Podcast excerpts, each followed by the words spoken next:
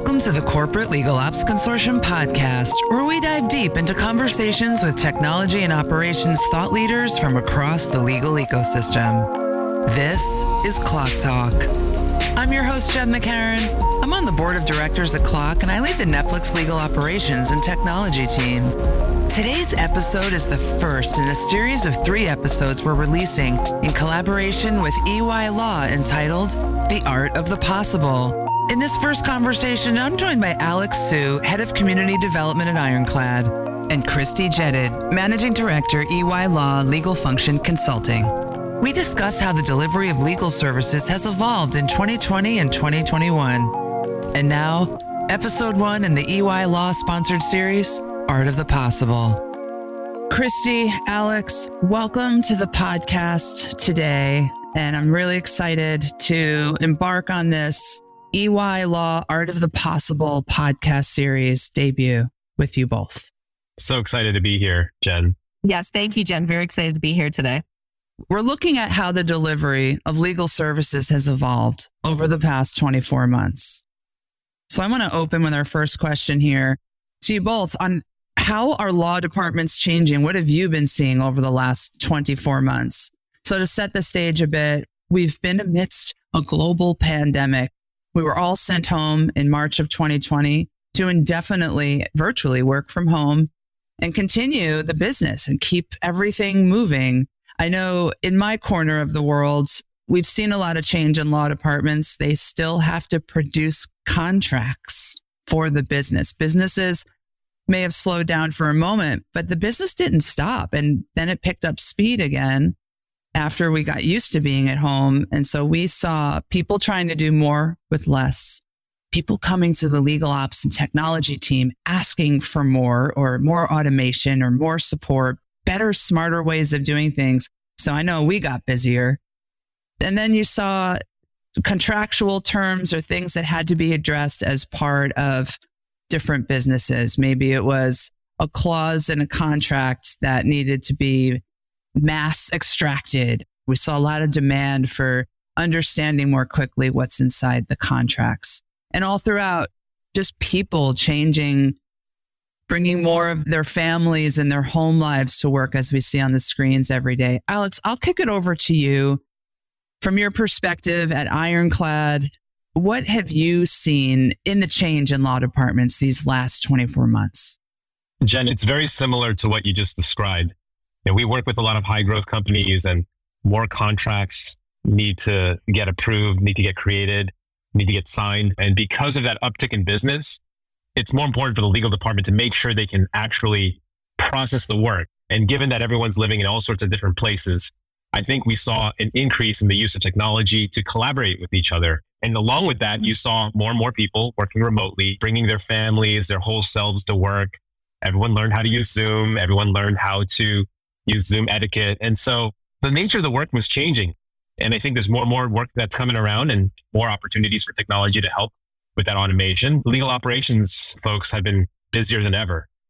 From virtual background Zoom skills to bringing yourself to work to automating more, signing more, relying on the technology piece underlying legal ops more and more. It, it's certainly a change. Christy, what did you see over from your corner of the world?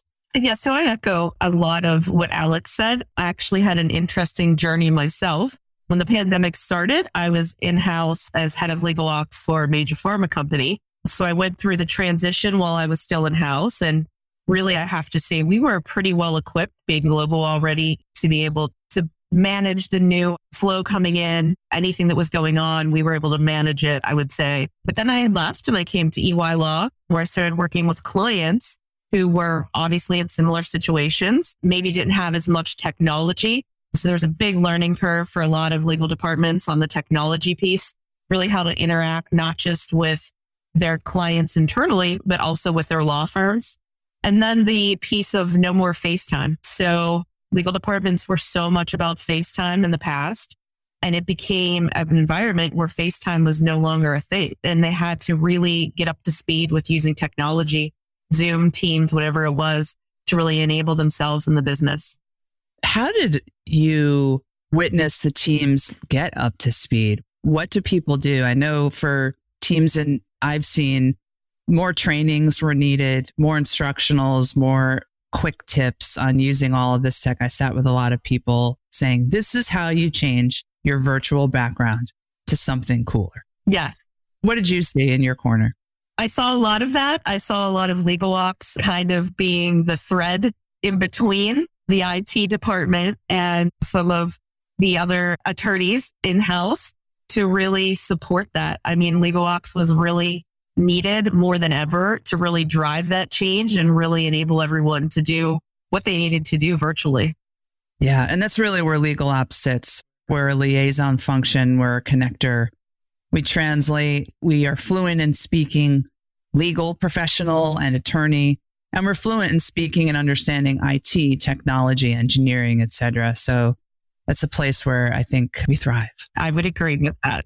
In that Venn diagram, let's talk about readiness. We think a lot about that when I think back to March 2020 when things changed globally and in our workplaces.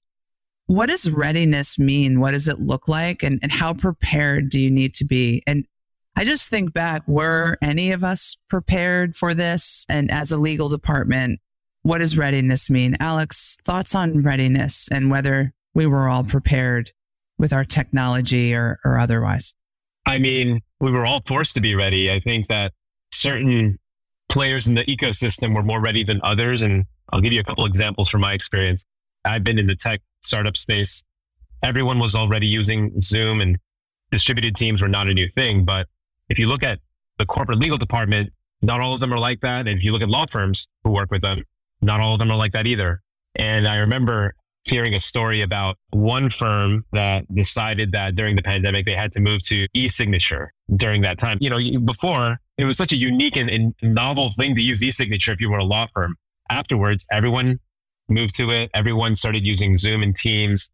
People really adapted. But in the beginning, in those first few weeks and months, you remember there was a lot of talk about what are we going to do? How are we going to approve our contracts? How are we going to find our force majeure clauses and whether the word pandemic exists in those clauses. You know, things like that came up. And so, yeah, there was a lot of scrambling, but I think over time, there's been a shift, which is similar to some of the themes we've been talking about here. Yeah, the shift. And uh, you're making me remember those opening weeks and months and how we were all transitioning, adjusting, fine tuning sort of your rhythm of work. And then how do you get things like contracts approved or signed? But just even personally, how you show up and, and make all your workflows of the day work. Christy, how about for you? What does readiness mean? So similar in the technology sense, and I would agree with the, the global comments. If you're working as a global company already, you probably already had that technology in place and you're used to the Zoom calls, the team calls and working remotely with each other. I think it was a lot harder on folks that were in legal departments or companies that were maybe only in the Americas who didn't do that as much. And so it was a huge adjustment, not just from the working from home, but I mean, even just how they got their work done on a daily basis because it was an entire world change for them as opposed to just where they were sitting physically that day. So I think in the beginning, there was a huge scramble, but now, as Alex said, it's shifted. And I know most folks that I know have no desire to go back into the office five days a week for legal. They've gotten used to working remotely. And I think the business has gotten used to working remotely with their attorneys. And there's a lot of good that's come out of it and those relationships. It's less of a come down to your office and sit there and ask you questions. You can collaborate more virtually. It's been a good change. I think a lot of places will probably adopt it going forward. Maybe not full time. Maybe it's a hybrid model, but I think we'll see more of that than we did in the past. I think that's a really good point. So we transitioned in those opening weeks, months put some new behaviors and, and sort of a flow in place. And now a lot of us, many have found bit of a silver lining in it or better work life integration or less time commuting, which is a big conversation topic in the state of California. And you can use that time for other things yourself, self care or family or more work. And what will it look like? What will the new normal look like? And I know for me, I fall into that camp where I was five days a week in the office prior to the pandemic. And I found a new flow state one or two days a week. I want to be at home and have that concentration to get a different kind of work done.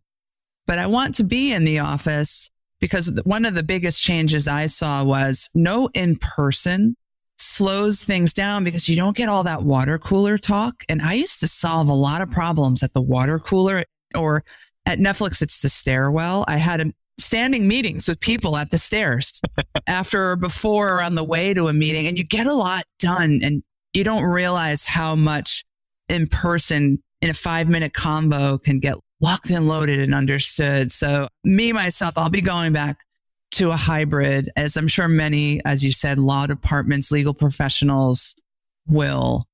I think that the trend of moving everyone out of the office to, I guess, distributed teams or your remote teams, you do lose something. And I think that it's challenging, especially given this broader trend of legal departments being less of managers of risk and more along the lines of becoming a partner to the business. How do you know what the business is doing?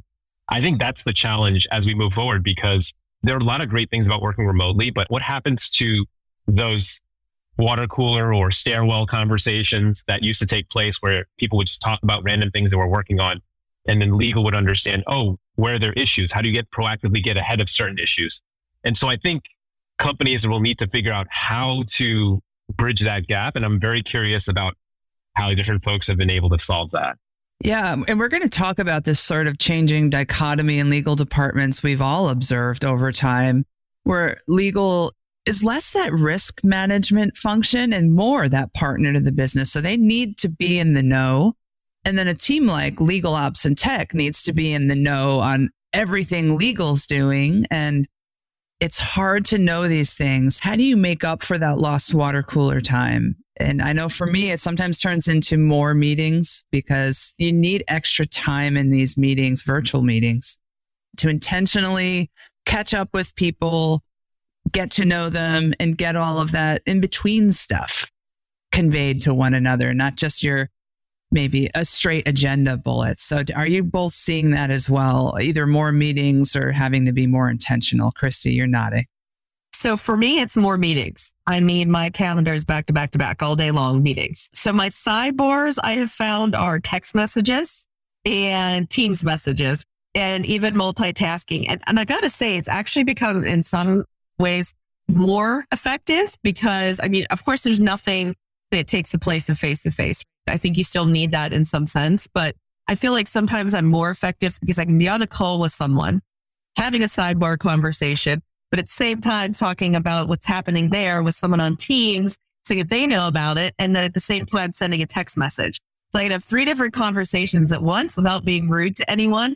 It's solving the problem or going to next steps. I'm going to ask the question though having three conversations at once is actually impossible for the human brain to really be in, right? We only really do or can hear one thing at a time in our stream of thoughts and in our ear. Mm-hmm. Are you running into miscommunications fires? And I, the question behind the question is, well, the admission behind the question is, I am. So I'll be multitasking, having a combo while on a meeting, and my tone is maybe not being fully explanatory or setting all the context. And I've definitely had to back myself out of some of those corners I've gotten into miscommunications wise. So seeing any of that.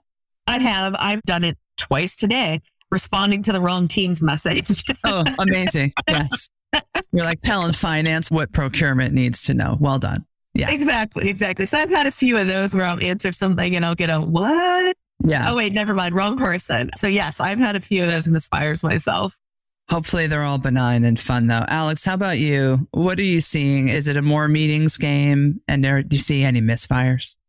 I've seen a lot of different ways that companies have approached this. There are more meetings. I think we tried in the beginning. I don't know if you all had this experience. Happy hours, virtual happy hours, where this forced socialization would happen, thinking that would help. One thing that I found that was interesting that I heard the story was that some companies, because of this remote first culture now, have become more deliberate about sharing information about company priorities. So where before it might just be, here's the update. Now they've got this cadence, this meeting cadence, and they're very good at distributing that information. And one of the stories I heard was there was a woman at a legal department who listened in on that and realized that some of the work she was doing was not in line with some of the priorities. And so she shifted her work to align with those priorities. which led her to, sure, bring in technology, but also work with other functions like the sales team, because everybody had something in it to push for that priority. And that priority was IPO readiness. I think when companies become more deliberate about information sharing, these other unexpected upsides happen, like understanding where everyone fits in. Maybe they understand that the pile of work in front of them that they should focus on this particular pile because it's tied to the company goals versus this other one that is, you know, less urgent. So I thought that was a great story to hear about and maybe one of the unexpected upsides of going to remote. And what a key tenet of prioritization is aligning what you're doing to what is going to have the most impact and relevance for the business right now. So it's all of our jobs inside our companies at any level to understand those goals. And then in these virtual times, can companies be sharing that more forthright, more transparently to everyone so that we can do that connecting of the dots? What a key point. Yeah. And I think that's something that's always been important.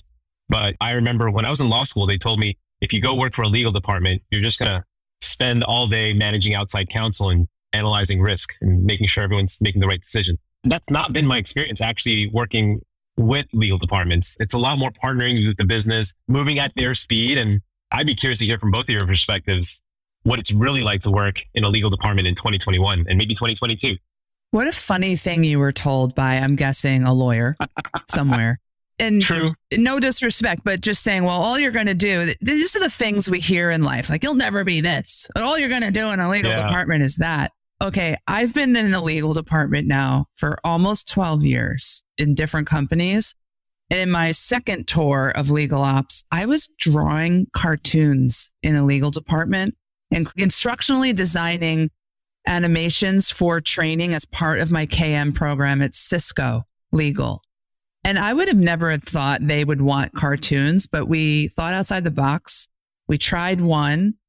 I wrote all my sarcastic jokes in there and it hit. It, it, took two or three videos to find the rhythm, but it hit. And by the time I left Cisco Legal, I produced close to 60 animated training videos from two minute to 10 minute on all different legal topics from like Excel efficiency for lawyers to antitrust in 10 parts. So a legal department is just another department inside a corporation with people that have tech or inefficiencies or work to be done and need information creative ways to get stuff done and get better. So I don't know. That's my pitch for this work. You can make this work ops and tech or otherwise anything you want, so long as it supports the goals of the department. Christy, what do you think should go on inside a legal department? So, in my experience, legal has been a partner as opposed to anything else, not the paper pushing. All you're going to do is manage outside counsel. Really, my experience through my entire career has been that legal is a partner. They have a seat at the table. My last company, definitely our GC had a seat at the table for everything. Really a strategic advisor more than anything. You know, if there's a large meeting about whatever the topic might have been, whomever your legal person is, your legal rep with inside the company would be a part of that conversation. So I really feel like that relationship and that point of view is changing as well. This partnership thing, again, it, it's sort of the changing dichotomy in a legal department. Less drafting a contract back office service org, you never see them to upfront as a part of the advisor and consulting on the deal you're doing or the new market you're trying to break into. So shifts on shifts, states of change going forward. What are both of your advice on dealing with such changes going forward? How do we enable the legal department and everyone in it to keep flexing to the needs, to the conditions, to the changing workforce? And I know we talk a lot about change management in our businesses, in, in our work, and how important that is. We often forget it. And I've noticed it takes longer change management in COVID times or in this pandemic, virtual times, I should say, it takes longer. So how do we flex? Alex, thoughts on how we deal with change going?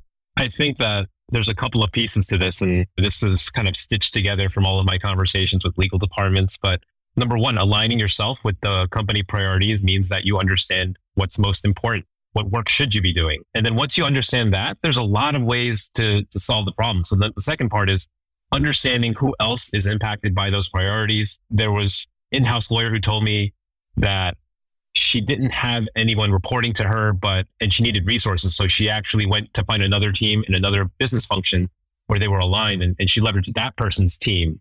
And so I think you have got to be creative about the people. And then of course, just, you know, understanding where the process is smooth, where there's bottlenecks, understanding how and where technology or outside providers or law firms or, or the whole patchwork of different ways to solve a problem are. And I think that not thinking of doing things the way we've always done it, but thinking, okay, now that we are in this new world with remote work, with these priorities, with lots of different ways to solve the problem, how are we going to move forward with a new process? And, and I think that's a, a longer term trend that we'll see play out. But yeah, those are the three things I think that'll help with change moving forward. What I hear across all of that, the theme is innovation, being willing to innovate yourself, how you show up to the work, look at the work and find new ways to solve old problems, mm-hmm. reducing complexity and just staying open to that and somewhat excited and invigorated, staying invigorated by that. And that's hard for people. That's the change management hard part. Christy, what do you think? So to build on that and the innovation, and I think everything around that, and I think this is particularly difficult for legal, becoming comfortable with being uncomfortable and just rolling with the changes. Because I think as legal professionals of any kind, we all have a propensity to want to control and what? manage no. everything. No. so really understanding what you can and you can't control and become comfortable with that. And I think it kind of, this point dovetails off a little bit, but really the change in how legal professionals, I think, approach each other and even the business. There's more of a, an empathy now. There's more of a human element and you're seeing a lot more of that coming in because you're literally in everyone's home every day interacting with each other. So I think that's another area that people really need to work on. And I think they're being forced to. And I think the change has been really positive. Empathy, empathy, empathy. So empathy by definition is active listening or walking a mile in someone else's shoes. Not just listening on someone's experience, but actually trying to put your feet in their footprints and experience what they're saying. That's empathy. It's listening more than you speak. For me, and tying to some of our themes, it means slowing down a bit more because I'm super speedy in real life, in person with people. It's assuming good intent and because you might not have the context behind your Microsoft Teams message or the Slack message. And all of this takes more time. Alex, what are your thoughts on empathy? I think that empathy is the core. It's the first principle that everything comes back to. If you look at the contracting context, there is always this tension between sales and, and, legal. But if each party kind of looks, takes a step back and think, okay, if I'm a legal department, I understand that the sales team has quotas to hit. And, and that's why they're always pushing for certain, we'll call it risky language in contracts. If you look at the, the sales team, you look at legal, legal's against all of the risk that the company faces. I think that empathy is desperately needed. And I see a lot of it these days, more so than in the past, partly because we all see each other on Zoom and we see each other on Teams with our houses, our kids running around, our pets running around. And so I think that there is more amount of empathy these days than there was before. My hope with more empathy is we can take it back into the office once we all return to the office in some fashion. Yeah and thread that through in the environment more. I'm afraid things will speed up again and we'll forget, but I'm going to do my part to hold that space and try to slow down and continue to understand who people really are, even though I don't have the virtual background of their living room and the guitars in the background yeah. and the artwork and the the police hat and I see a I see a bachelor's degree. So, uh, you know, the background of us all will take back into the office, but hope it carry this empathy thing forward because I really think it is it's the new workplace. It's bringing more and more of that into the workplace for all things, not just our work, but for inclusion and diversity initiatives that we're all focused on. Empathy is the core ingredient you need to understand who people are and then figure out how you're going to do all this cool work together. So, yeah. I think it uh, leads a little bit to, in some cases, better work life balance too when you're in the office and someone says, I have to leave at exactly this time because I've got to do this or take my kid here or take my kid there. If you're someone Yeah. who doesn't have any kids, you hear that and understand what they're saying. But I don't think you absorb it as much as when you're on a Zoom call and the person's kid's running behind them with scissors and they're like, Yeah. "Hey, I got to take care of that. And you're like, you know what? We can talk later. Yeah. You're like, this really makes sense why you need to parent your child. So bye. And yeah, there's just a, there's such a more human component to it. And I've actually seen that scenario many times. I'm like, you go, this child is hungry. Anything I'm talking about, legal ops contracts, this can wait until tomorrow. So it's right. such a good point. Well, we've talked about a lot of things today. I love that we brought it all to this culminating point of empathy, innovation, the dichotomy, change happening in our legal departments, our readiness, and, and how we were all uh, flexed and learned through these last 24 months to do things in new, innovative ways. So I would like to thank you both for being a part of our combo and hope to see you both live soon somewhere. Thank you. Thanks, Jen. This was a lot of fun. That about wraps up this episode of CLOC Talk. Thank you to Christy and Alex for a fun and insightful conversation. And thank you to EY Law for their sponsorship and development of this episode series. You can catch this and other episodes of CLOC Talk wherever you listen to podcasts. Thank you for listening. Until next time,